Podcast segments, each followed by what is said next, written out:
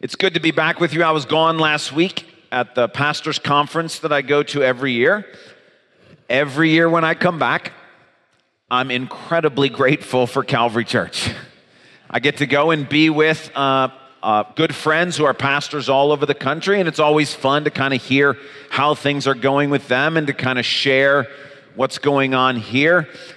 And I never fail to come home being incredibly thankful for the church I get to be a part of. And so I know you don't necessarily understand this, but for me, it is an unbelievable place to get to work. There are amazing staff here, amazing congregants, amazing leadership.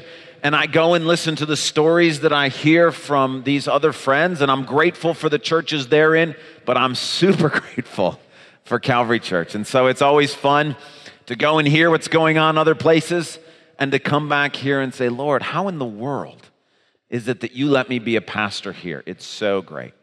Now, one of the things that I enjoy about this conference that I go to is that there's an opportunity to take part in Christian hospitality. You can, of course, stay in a hotel if you want, but there's also an opportunity, if you want, to stay with some of the people in the church. This is a fun sort of thing to do. It's a chance to get to meet uh, new people and to get to fellowship and experience Christian hospitality.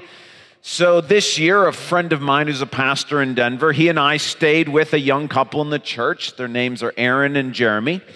And one morning, as we were getting up, uh, we were ready, getting ready, sort of to leave to go to the conference at the church for the day, we were just sort of talking. And Aaron, uh, the wife, mentioned that just recently she had started getting up just 20 minutes early every morning. Now, she has a three year old and a one year old, and she talked about how it was very difficult to get up those 20 minutes earlier. But she mentioned how it had made all the difference. It had sort of changed her perspective on the day, and even though it was incredibly different, difficult, she couldn't and wouldn't go back to the way it was before. And she had committed herself uh, to getting up just these 20 minutes earlier for prayer, and she's in Bible study fellowship. And so I think she was doing her homework for Bible study fellowship, and it was this huge, huge blessing. Now the question is, is that why should that be the case? Is it just simply that getting up early in the morning is a good discipline? Is it just simply that maybe having some time to reflect on how the day is going to go, some time to kind of get your thoughts in mind before the three year old and the one year old wake up? Is that all there is? No, I don't think so.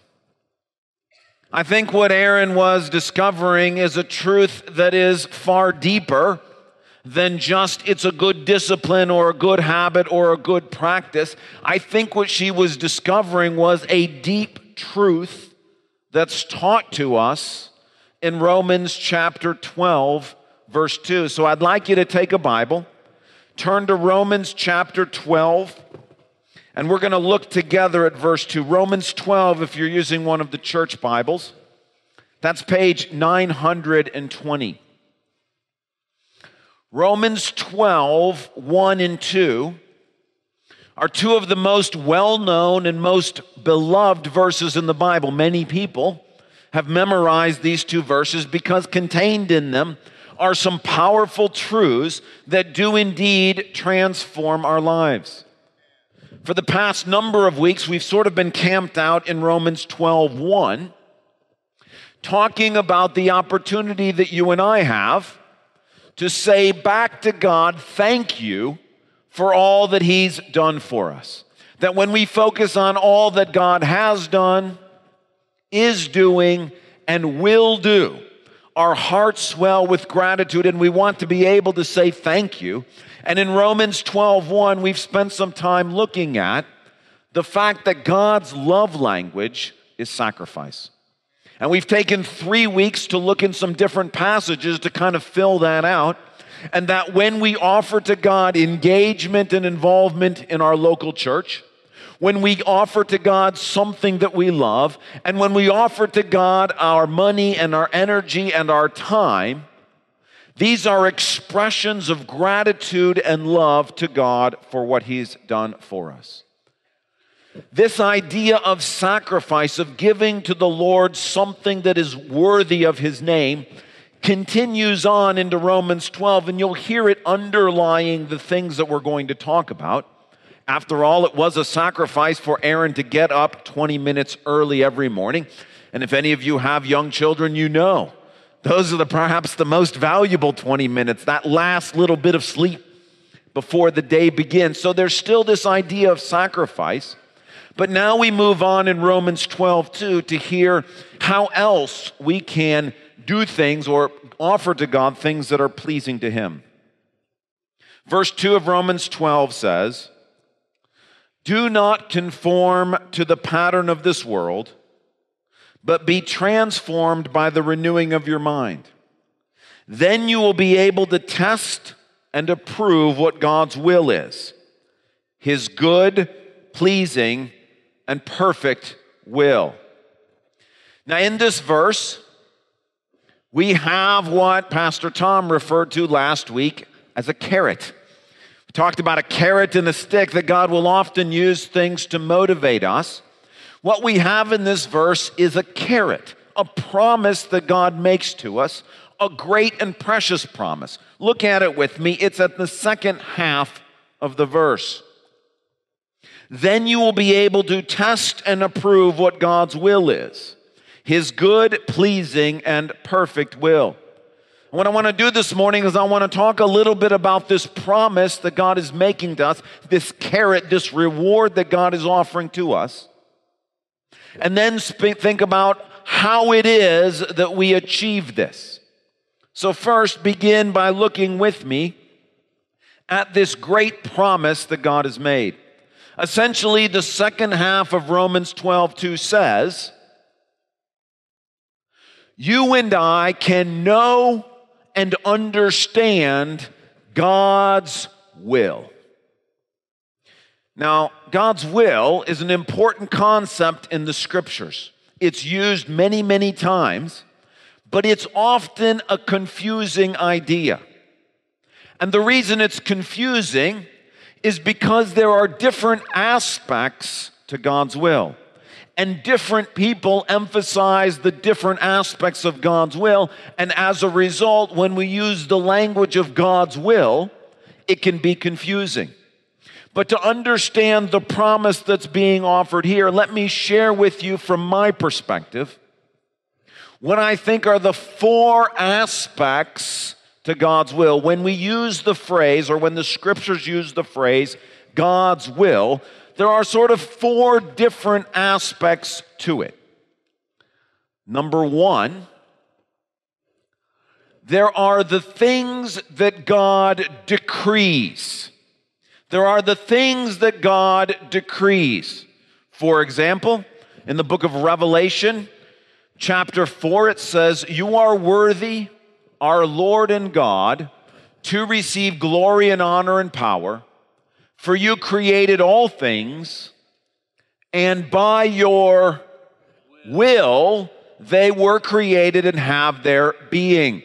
This is talking about it was God's will to create the world. Now, this was simply something he decreed he was going to do. It wasn't up for debate, it wasn't up for discussion. He didn't send it to committee. He simply decided to create the world the way the world has been created, and he simply decreed it to be the case. Consider also Ephesians chapter 1, verse 5. In love, he predestined us for adoption to sonship through Jesus Christ in accordance with his pleasure and will. From the very beginning of time, God decreed that every single person who puts their faith in Jesus will be adopted as God's son or daughter. That's not up for debate. It's not up for discussion. It's not optional. Every single person who puts their faith in Jesus is adopted by God the Father. That's simply been decreed. That's the first aspect of God's will. There are some things that God simply decides and decrees that they are going to happen, and they happen. The second aspect of God's will is there are things that God demands. Earlier in the book of Romans, in chapter 2, verse 18, we read, If you know his will and approve of what is superior, because you are instructed by the law. The moral commands in Scripture are part of God's will. That's different than his decree to create the world, but in his word, in his law, God gives moral demands that he requires you and I to obey. That's part of his will. Or consider 1 Thessalonians chapter 4. It's God's will that you should be sanctified, that you should avoid sexual immorality. Now, you can sense the difference in these two aspects. The things that God decrees, those aren't optional. But the things that God demands, although we're required to obey, you and I all understand that God created us with free will and that sometimes people choose to disobey but that's still an aspect of God's will. There are certain moral demands that He makes of every human being. So, the second aspect of God's will is there are things that He demands. The third aspect of God's will, there are things that God desires. So he decrees certain things, he demands certain things, and he desires certain things. Hebrews chapter 10, verses 5 through 7 say, Therefore, when Christ came into the world, he said, Sacrifice and offering you did not desire, but a body you prepared for me. With burnt offerings and sin offerings you were not pleased. Then I said, Here I am, it is written about me in the scroll. I have come to do your will, O God. That when Jesus came to earth, he not only fulfilled the moral demands that God made of him, he also fulfilled God's desires for his life, namely, he offered his life as a sacrifice on the cross. Now, there's no verse in the Bible that says every human being needs to die on a cross for people's sins. But that was what God desired for Jesus to do. So, above the moral demands, there were things that God desires for each one of us to do. This is where, when we talk about sacrifice or being living sacrifices, we are talking about offering to God things that He desires. There may not be a verse in the Bible that says you need to quit your job and give it to God, but God still may be asking you to do that. There may not be a particular verse that demands that every single human being lay down a child at the altar of God, but in your case, God may be asking you to do that. Consider as well Acts chapter 13, verse 22. After removing Saul, he made David their king. God testified concerning him I have found David, son of Jesse a man after my own heart, he will do everything I want him to do. Now, the word for want in Greek is the same word that's been translated in all those other passages as will. Same idea. God is excited about David being king because David is not only going to obey the moral demands of Scripture, he's also going to offer God sacrifices that cost him something. He's going to give to God the things that God desires. And there are certain things that God desires from each one of us, sacrifices that we can make that are pleasing to Him. That's the third aspect of God's will. God decrees certain things, He demands certain things, He desires certain things. And then the fourth and final aspect God directs certain things. So earlier in Romans chapter 1, Paul says, And I pray that now at last, by God's will, the way may be open for me to come to you. Or in James chapter 4, Now listen, you who say, Today or tomorrow we will go to this city or that city, spend a year there, carry on business, and make money. Instead, you want to say, If it is the Lord's will, we will do this or that. Going for this city or that city, carrying on business, making travel plans, those are not moral issues. It's not wrong to go to this city and right to go to that city. It's not wrong for Paul to make plans to go to Rome. But what he's acknowledging is even in the plans of life, God's will guides and directs us, and there are things in our lives that God wants to guide and direct. The travels that we're making, the business that we're involved in, the things that we engage in. That's the fourth aspect of God's will. There are things that God decrees, things that God demands, things that God desires, and things that God directs. Now, with that in mind, back to Romans chapter 12, verse 2. The promise that is being made in the second half of Romans 12, verse 2 is you will be able to test and approve. In other words, you'll be able to know and understand God's will. Well, which aspect? All of them. What he's saying is, is you and I will have a better understanding of the things that God has decreed. We'll have a better understanding of the things that God demands. We'll have a better understanding and we'll be able to know what God desires and we'll have a better understanding of God's direction in our lives.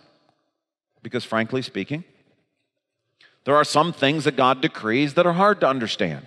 Why did God create the world the way He's created it? Why did God choose to have predestination and free will and somehow have those work together? There are things that God demands that are hard to know and understand. Why should it be that God has forbidden sexual immorality uh, or sexual relationships outside of the bounds of marriage. When God says that a wife is supposed to submit to her husband and a husband is supposed to give himself for his wife, that's difficult to understand. It's hard to know what that means. Likewise, it can be difficult to know and understand what does God desire from me? Does He want me to offer? What sacrifice could I offer Him that would be pleasing to Him? Is He calling on me to lay down my job? That's hard to understand. Likewise, if you're trying to decide where you're supposed to go to college, if you're trying to decide, should I get involved in this situation that my grandkids are going through or not, it's difficult to know. What is God directing in this situation? The promise of Romans 12, 2 is that you and I will know and understand better all these aspects of God's will. Whether it's a theological question or a Christian living question or something you want to give to God that you're not sure about or something you're looking for guidance or direction in your life, the promise of Romans 12 2 is you and I can know and understand God's will, His good, pleasing, and perfect will. Which raises the question how? How do we get that carrot? How do we receive that promise? How do we experience that ability to know and understand the things God de- decrees, demands, desires, and directs? Well, that's the first half of Romans 12 2. So let's look at that. I have an illustration here that I hope is going to help make clear what Paul is saying in the first half of Romans 2 or Romans 12, verse 2.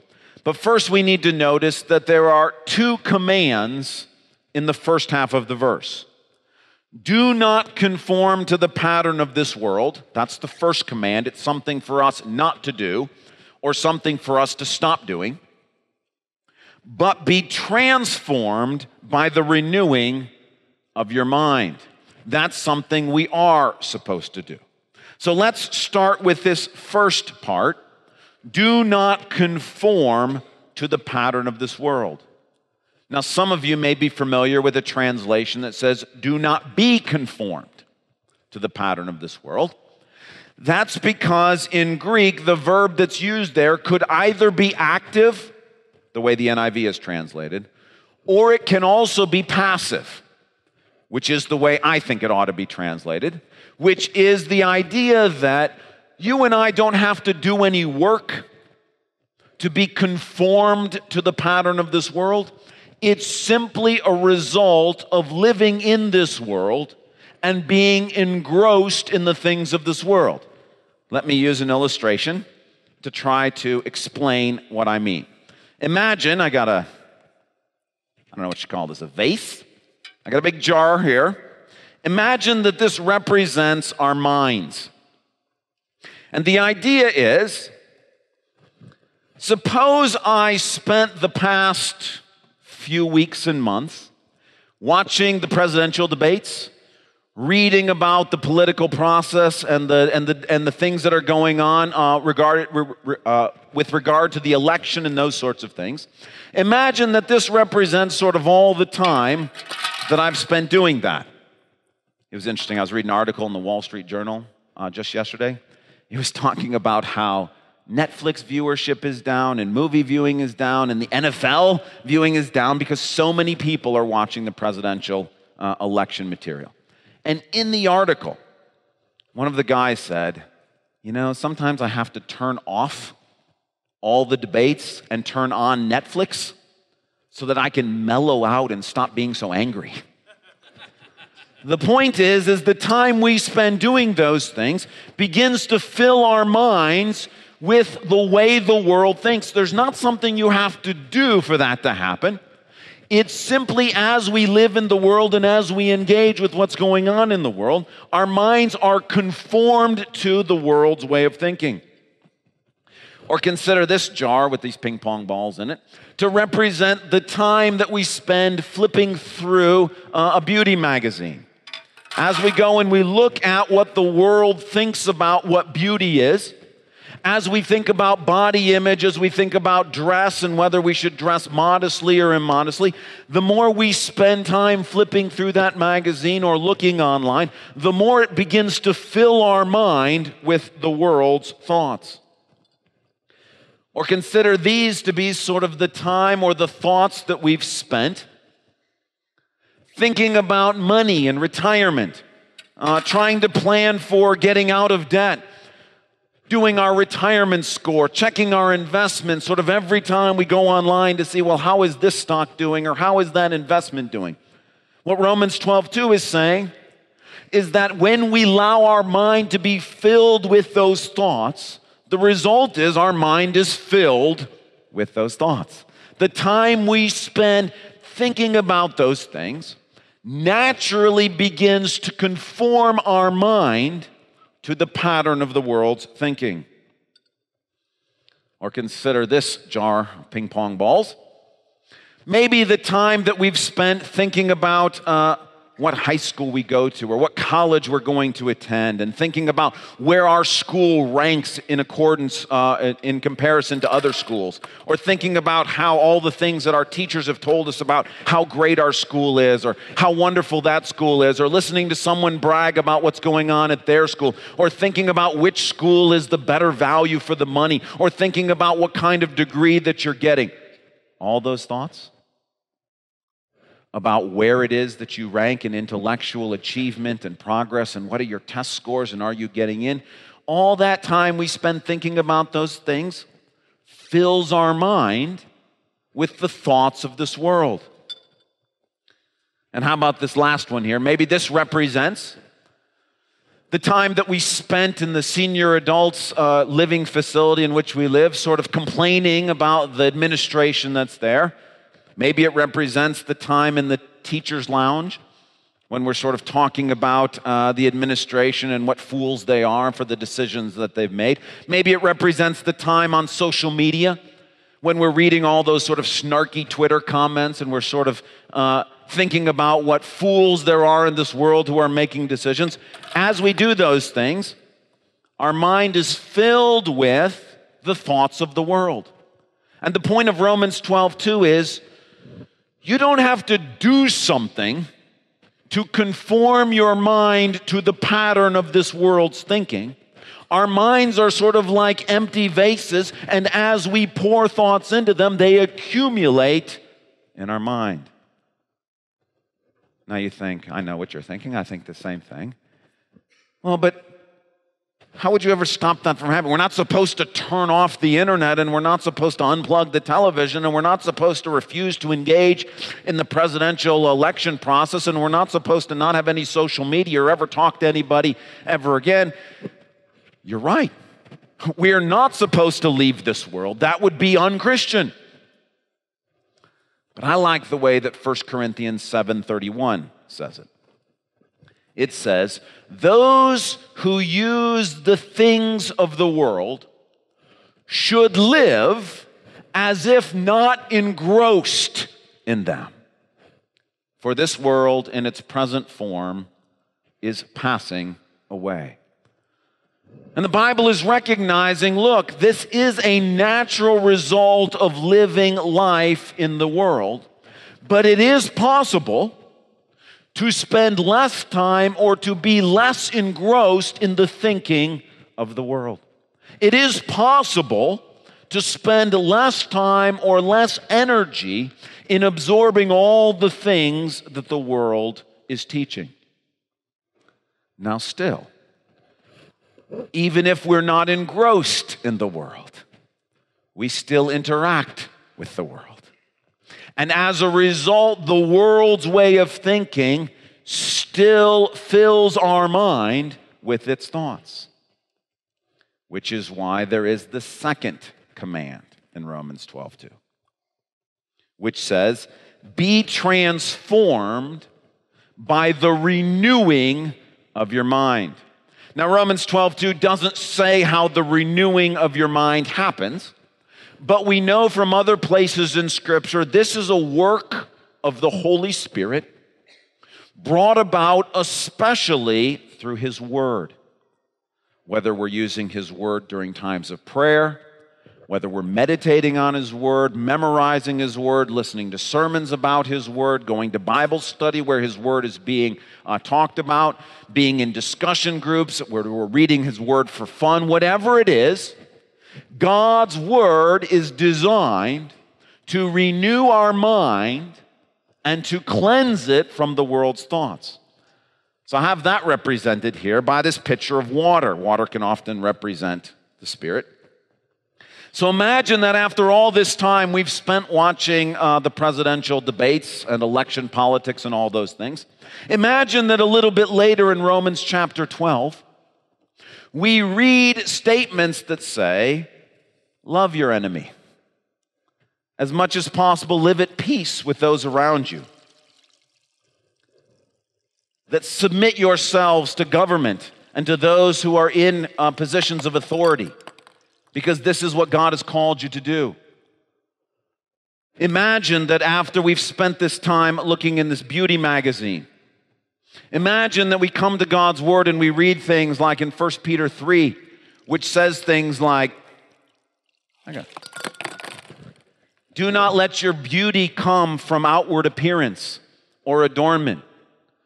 Do not allow yourself to be consumed with wearing immodest dress, but dress appropriately. Realize that God does not look on outward appearance, but on what's going on in the heart. Realize that beauty is vain and charm is deceitful. Or when we think about the idea of money, and we read in the scriptures about the rich man who built his barns.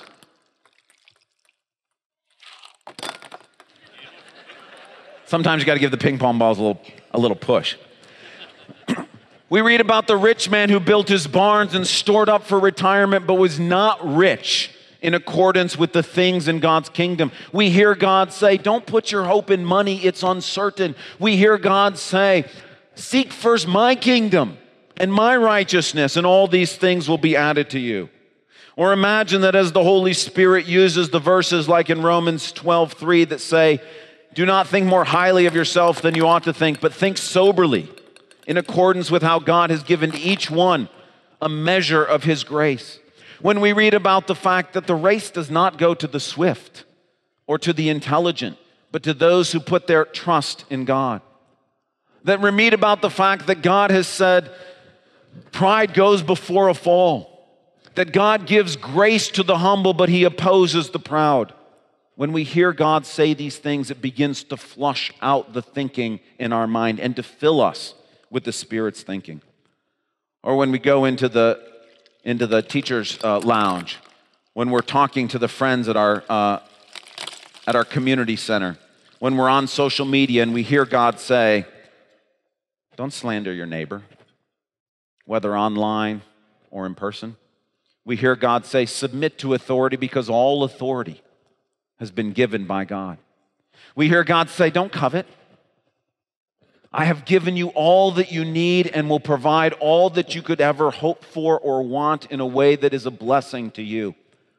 The point is, when we do those things, when our mind is filled with the thoughts of the Spirit, there is no room, literally, no room for the thoughts of the world. What God is saying is listen, simply living life in this world will fill our mind with the world's way of thinking. The problem with the world's way of thinking is it will confuse us in thinking about things the way that God thinks about them. And so it's only natural that if you have theological questions, if you've got morality questions, if you've got questions about what you could give to God that He might desire, if you've got questions about how God might be directing, if your mind is filled with the thoughts of the world, you will not be able to know and understand what God's will is. Have you ever seen anyone who's gone off to college and spent a whole bunch of time studying philosophers and thoughts who comes back and thinks, well, maybe God didn't create the world the way He said He created the world, or maybe God is wrong in the, what He says about sexual immorality, or about marriage, or about submission, or about husbands sacrificing for their wives. Have you ever seen anyone who spent so much time in the teacher's lounge, or on the social media, or in the, in the neighborhood, gossiping and arguing and being unsubmissive, who finds themselves unable? To hear what God might be saying to them about their job, about how they can be a witness, about how they might be able to lay down something at his feet.